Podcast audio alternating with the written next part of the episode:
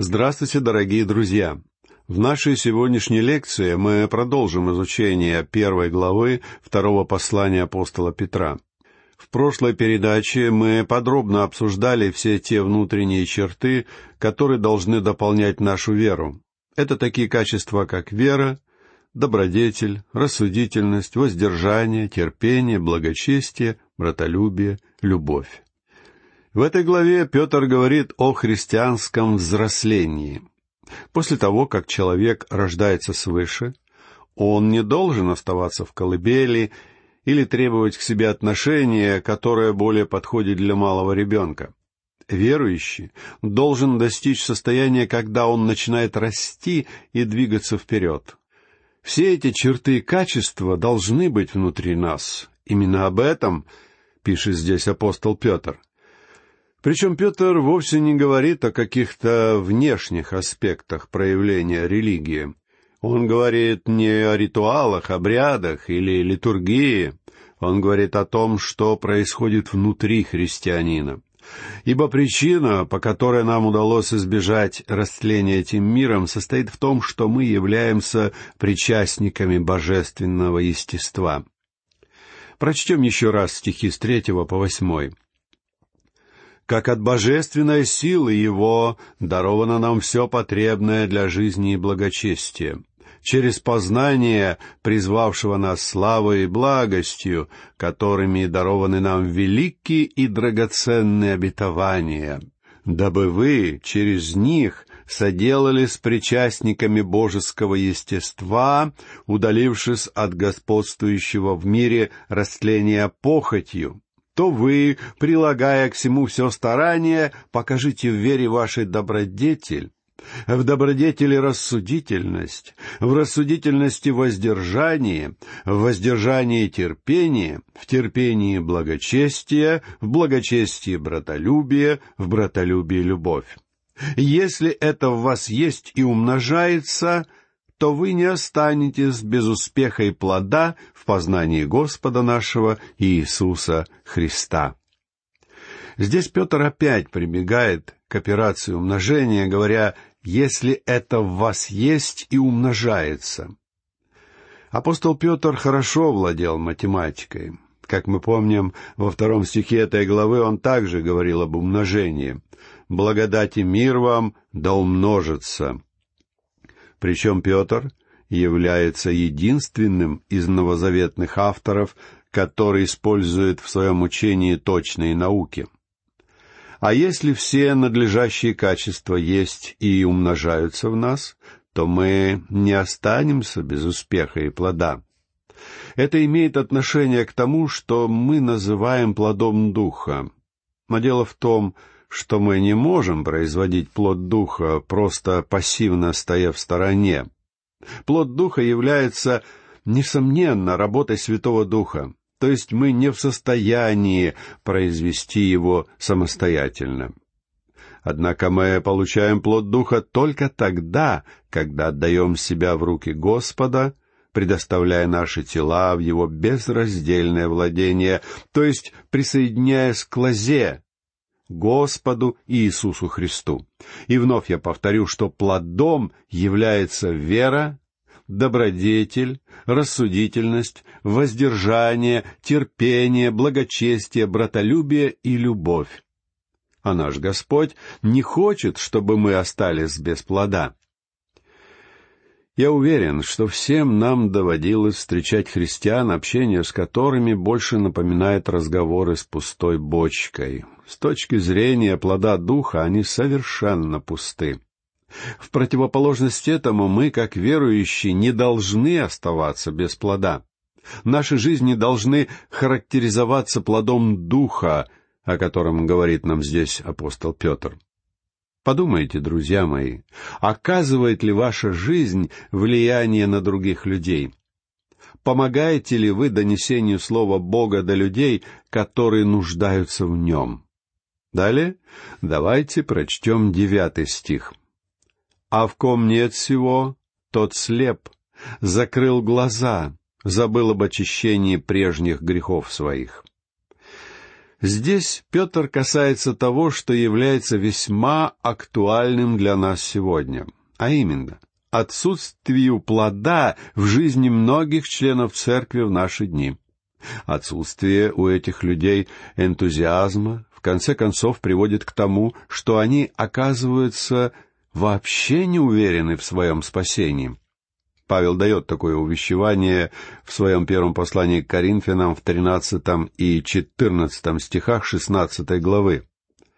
«Бодрствуйте, стойте в вере, будьте мужественны, тверды. Все у вас да будет с любовью». А в конце своего второго послания к Коринфянам апостол писал «Испытывайте самих себя, верили вы, самих себя исследуйте, или вы не знаете самих себя, что Иисус Христос в вас? Разве только вы не то, чем должны быть? Мы находим эти строки в его втором послании к Коринфянам в пятом стихе тринадцатой главы. Друзья мои, это очень суровое утверждение. Мы должны проверять себя, чтобы удостовериться, что мы пребываем в вере.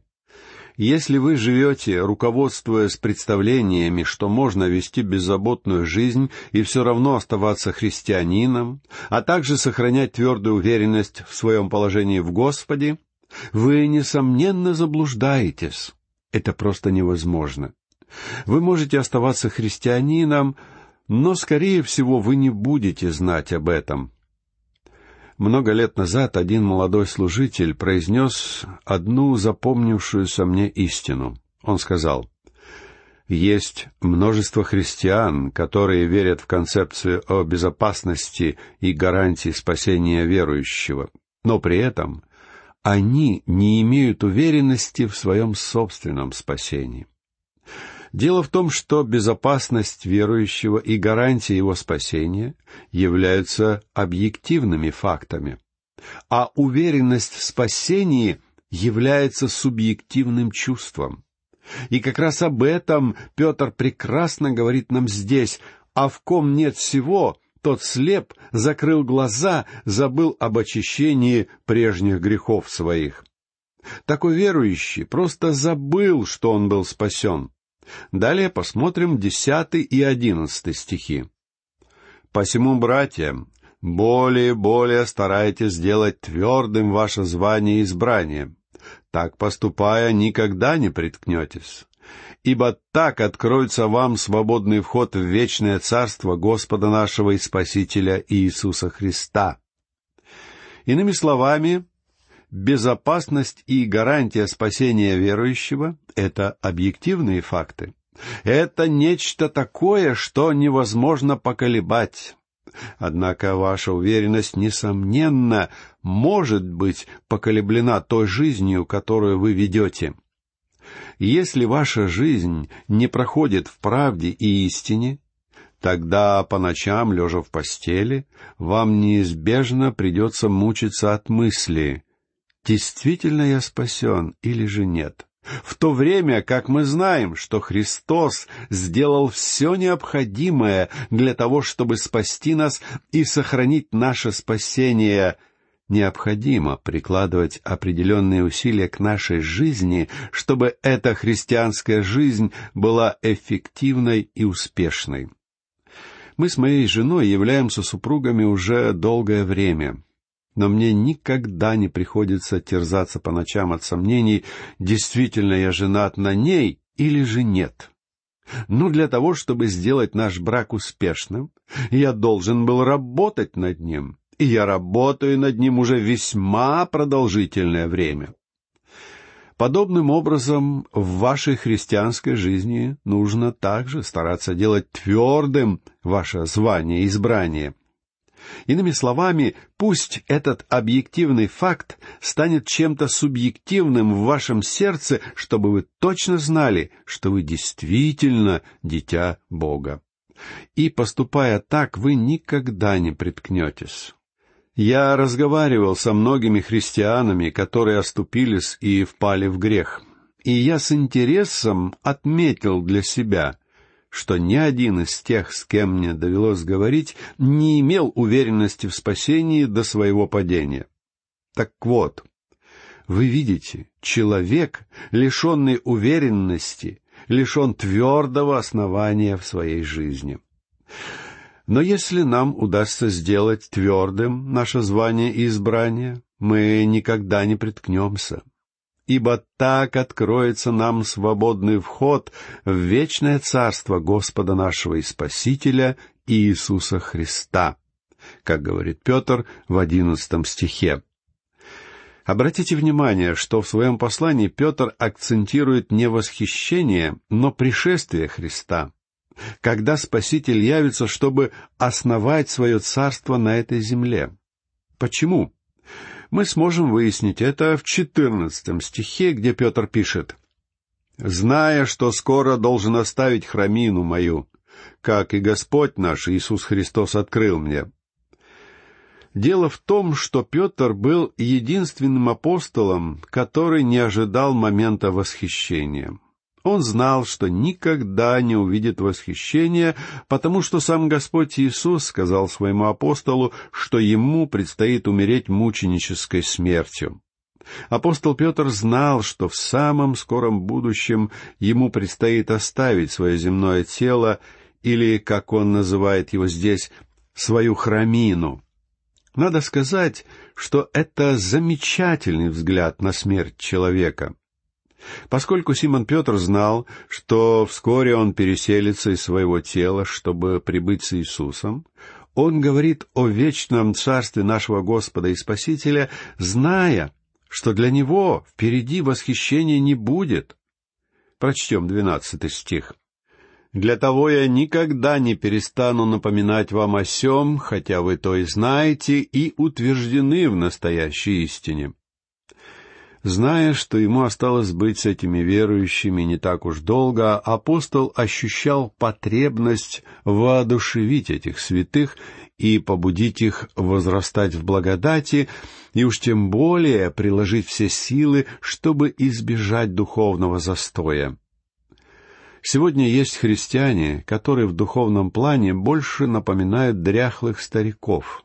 И я уверен, что вы тоже встречались с некоторыми из них. Такие люди немощно влачат свое жалкое существование, демонстрируя полную неспособность распоряжаться тем богатством, которое им дано. Поэтому апостол считал необходимым напоминать верующим об этих важных истинах, пока он еще находился в этом мире. Прочтем стихи с тринадцатого по пятнадцатый. «Справедливым же почитаю, доколе нахожусь в этой телесной храмине, возбуждать вас напоминанием, зная, что скоро должен оставить храмину мою, как и Господь наш Иисус Христос открыл мне. Буду же стараться, чтобы вы и после моего отшествия всегда приводили это на память. Здесь Петр говорит о том, что сам Иисус сказал ему как-то утром на берегу Галилейского озера. Мы с вами помним тот случай, когда уже после своего воскресения Иисус пришел к своим ученикам и даже приготовил для них завтрак. Мы читаем об этом в двадцать первой главе Евангелия от Иоанна. В ходе этой трапезы Господь сказал, «Истинно, истинно говорю тебе, когда ты был молод, то припоясывался сам и ходил, куда хотел. А когда состаришься, то прострешь руки твои, и другой припояшет тебя, и поведет, куда не хочешь». Приводя эти слова Господа, апостол Иоанн добавляет, как мы читаем в девятнадцатом стихе двадцать первой главы Евангелия от Иоанна, Сказал же это, давая разуметь, какою смертью Петр прославит Бога. Этот отрывок из второго послания Петра является одним из наиболее важных отрывков во всем Слове Божьем. Я уделил ему достаточно много внимания, чтобы вы знали и понимали, что именно говорит здесь апостол Петр. И теперь вы можете понять, почему я называю это послание «Лебединой песней Петра». Это произведение является прощальным, предсмертным напутствием апостола. Когда человек находится на смертном одре, ему свойственно говорить то, что является действительно самым важным и значимым, даже в том случае, если до этого из его уст не исходило ничего серьезного. И даже если всю свою жизнь человек был лжецом, вполне вероятно, что на своем смертном одре он будет говорить правду.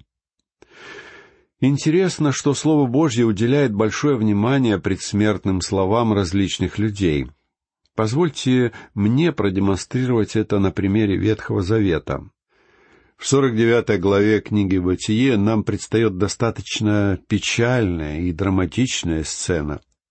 Находясь на смертном одре, Иаков призвал всех своих сыновей и произнес пророчество относительно судьбы каждого из них. И эти пророчества были исполнены в точности. Моисей, зная, что ему не суждено войти в землю обетованную, и что он умрет на горе Нево, в земле Моавицкой, поступил очень похоже на то, как в свое время сделал Иаков. Перед своей смертью он собрал вокруг себя представителей двенадцати колен Израиля и благословил каждое из этих колен, а также дал каждому из них весьма важное наставление. Когда Иисус Навин состарился и подошел к самому концу своей жизни, Он также собрал к себе все колена Израиля и дал им свое последнее назидание — а затем он призвал их следовать за Богом, приводя им свидетельства из своей собственной жизни, как мы читаем в пятнадцатом стихе двадцать четвертой главы. «А я и дом мой будем служить Господу». Царь Давид, зная о приближении своей смерти, призвал к себе Соломона. Я думаю, что сам Давид никогда не избрал бы Соломона в качестве своего преемника — сам он предпочел бы своего другого сына, Авесолома. Однако Авесолом трагически погиб. И Давид сказал Соломону, «Вот я отхожу в путь всей земли». Надо сказать, что слова Давида представляют нам замечательный взгляд на смерть человека.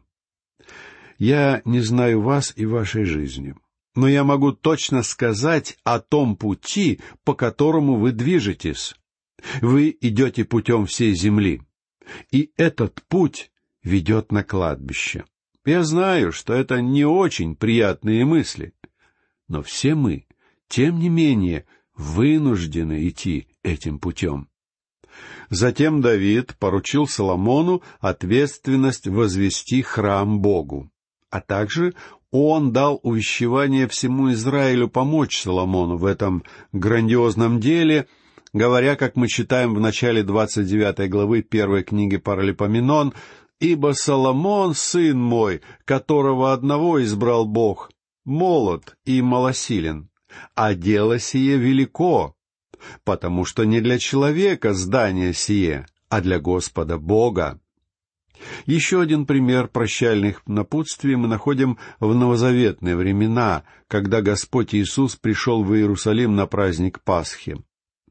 Он ясно показал своим ученикам во время последней вечери, что это последний раз, когда Он находится с ними в этом мире во плоти. Далее ему предстояло встретить смерть и возвратиться к жизни уже в прославленном теле. И какие чудесные истины он дал им в тот последний вечер. Апостол Павел, как мы с вами уже видели, также написал свою собственную эпитафию во втором послании к Тимофею. Это произведение вполне заслуженно считается его лебединой песней. В четвертой главе, в стихах с шестого по восьмой мы читаем «Ибо я уже становлюсь жертвою, и время моего отшествия настало. Подвигом добрым я подвязался, течение совершил, веру сохранил.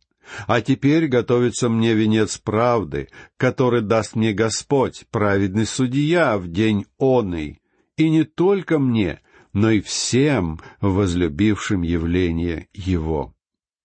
И теперь Симон Петр говорит о том, что он знает, что скоро ему предстоит оставить свою храмину. Апостол знал, что он подошел к самому концу своей земной жизни.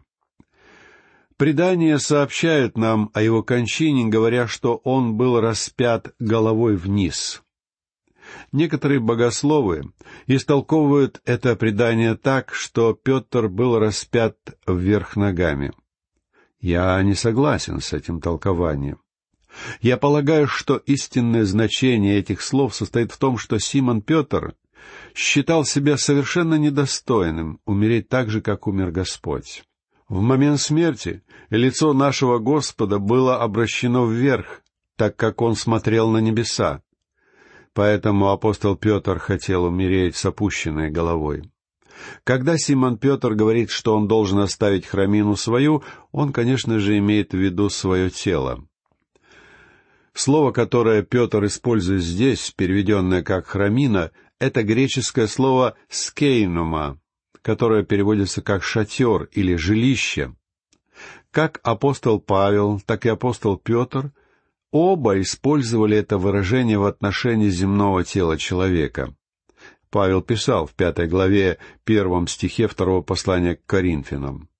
Ибо знаем, что когда земной наш дом, эта хижина, разрушится, мы имеем от Бога жилище на небесах, дом нерукотворенный, вечный.